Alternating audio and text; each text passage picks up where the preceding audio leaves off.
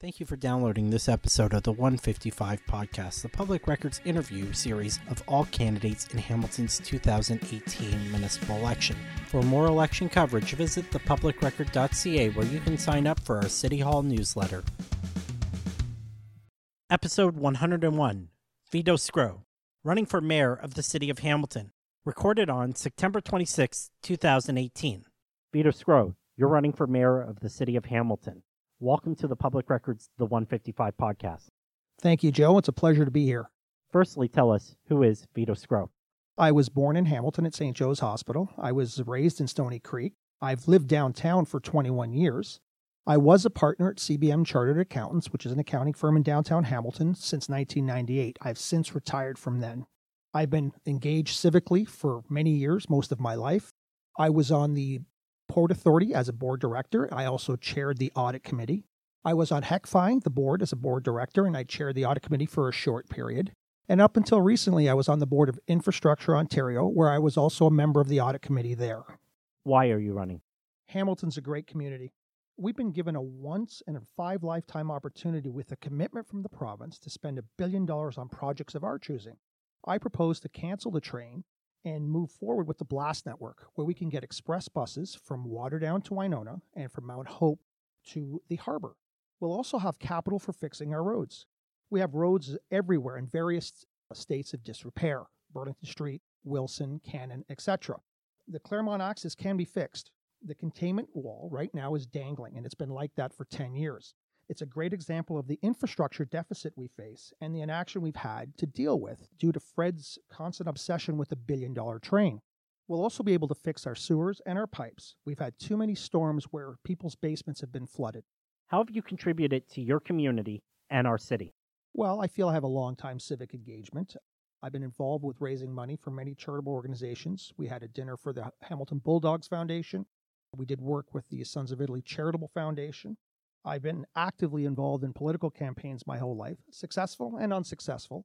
But I feel those were always with people who I truly felt had the best interests of Hamilton at heart. What are your three top policy platforms to create a better Hamilton, and how will you implement them? Improve transit through accelerated implementation of the complete blast network, increased infrastructure spending through the cancellation of the LRT, and use the money to spend on roads, bridges, sewers, containments, in many parts of the city, we still use wood sewers, which is unconscionable in 2018. Increased affordable housing and lowering barriers to entry for home ownership for young people. I plan to form a committee after I'm elected that within 90 days will come up with a plan for 1,000 units of affordable housing. This committee will bring together all levels of government, private developers, non for profits, and policy experts. All options are on the table legislative requirements, waiving development charges, city contributing land, working with other levels of government to receive discounted land, and whatever else the committee may offer. What are three skills you will bring to elected office that makes you the best choice to represent Hamiltonians as our mayor? As an accountant and businessman, I act on evidence. I prefer to analyze situations and proposals and then make an informed decision. I respect the political process, which means I seek ways of working with people whose political views may be different than my own. I can work with a diverse council without creating divisions. I'm used to working with senior levels of government in a collegial manner. I am a team player who's not afraid to make difficult decisions. The mayor is the only member of City Council with a funded office that includes policy analysts, advisors, and other support staff. A note for listeners that ward councilors are provided with one administrative assistant and sometimes a part time administrative assistant in addition. How will you effectively use your mayor's office to present well researched policy solutions to City Council to improve Hamilton. We'll hire people with experience at all levels of government to use their expertise and bring creative solutions to Council and pursue the mandate I've run on if I'm honored enough to be elected mayor. It's important that your advisors are empowered to disagree with your point of view, but also expand your range of knowledge and can develop a collaborative and trusting relationship with city staff. In terms of specifics, I plan on having someone working in intergovernmental affairs with a mandate to deal with senior levels of government and ensure that we are aware of all opportunities. Also, I will hire a farm slash rural advisor who can keep the pulse of a burgeoning $1.5 billion sector of Hamilton's economy. I'm a big believer in measuring outcomes and working against these honest assessments. It's why, for instance, the mayor is the head of city council and responsible for leading council. including the establishment of decorum and good governance. How will you lead council? And as leader of council, how will you inspire confidence in our local government? Anyone who's been elected mayor holds in them an enormous trust placed by the people of the city. And to return that trust, we must be honest and open with people about the work we plan to do and how we plan to achieve it. I've had a clear platform throughout this race and will be happy to be measured against it. I really believe that clear plans will lead to increased trust in local government, whether or not you necessarily agree with the decisions made. As the only citywide elected official and the only local politician with both a full time communications officer and significant advertising budget, the mayor's office comes with political capital, the ability to set the political agenda and push forward projects. How will you wisely leverage the mayor's office to achieve results for the residents of Hamilton?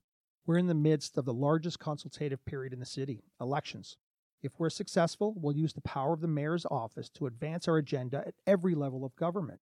We'll cultivate relationships at Queen's Park and Parliament Hill, and we'll be clear about when they've been helpful, and we'll be very clear where they've acted against our interests.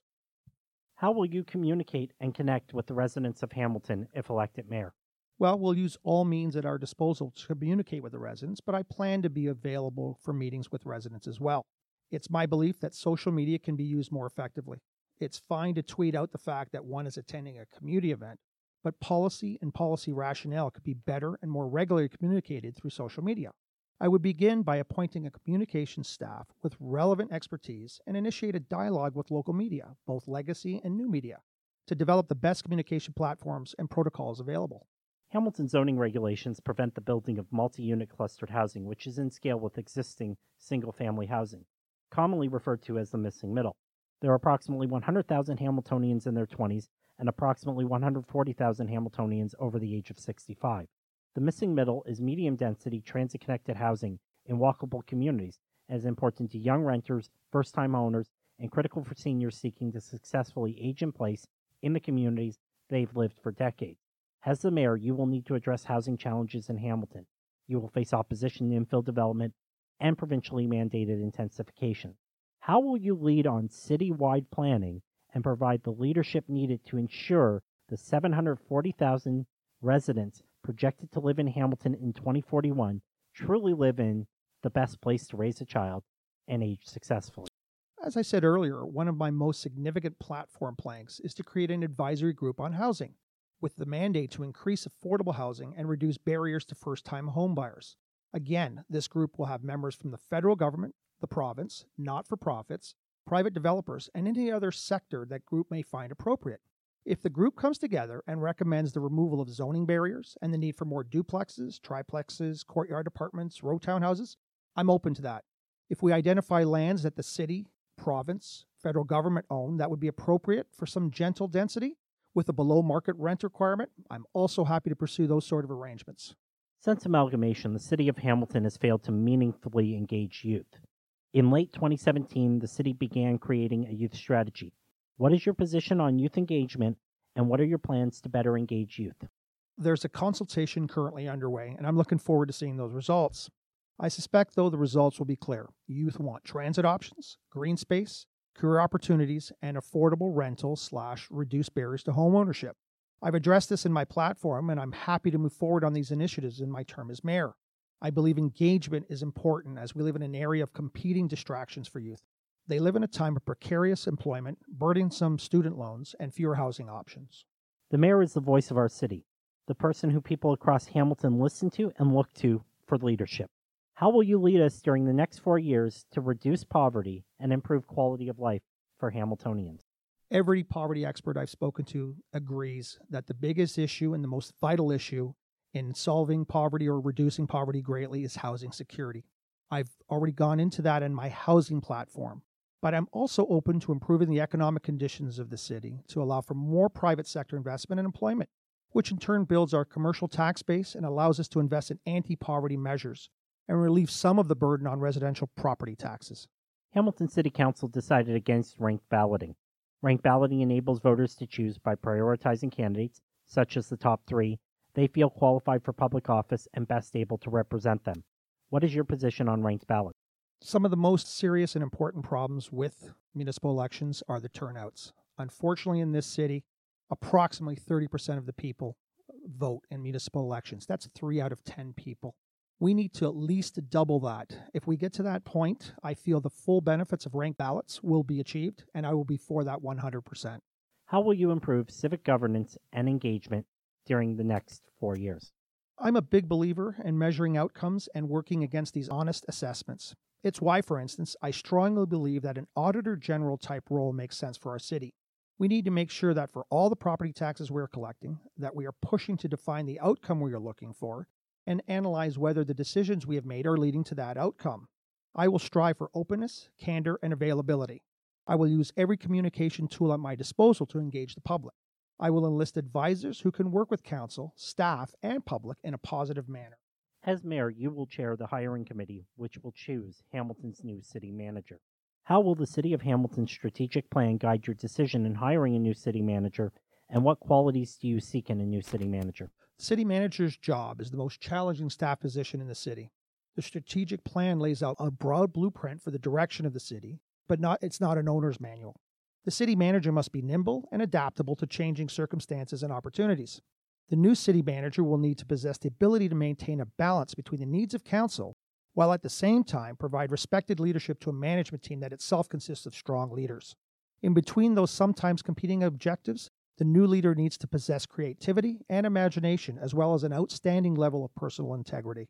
It's 2022. The public record is writing a review of the four year council term that is just ending. What three words do you hope we will use to describe your term as mayor, and what three words do you hope will describe council as a whole? Well, for my term and for council, productive, impactful, and collaborative. Thank you. That's the end of the prepared questions you were sent in advance. Do you have any closing remarks that you wish to share?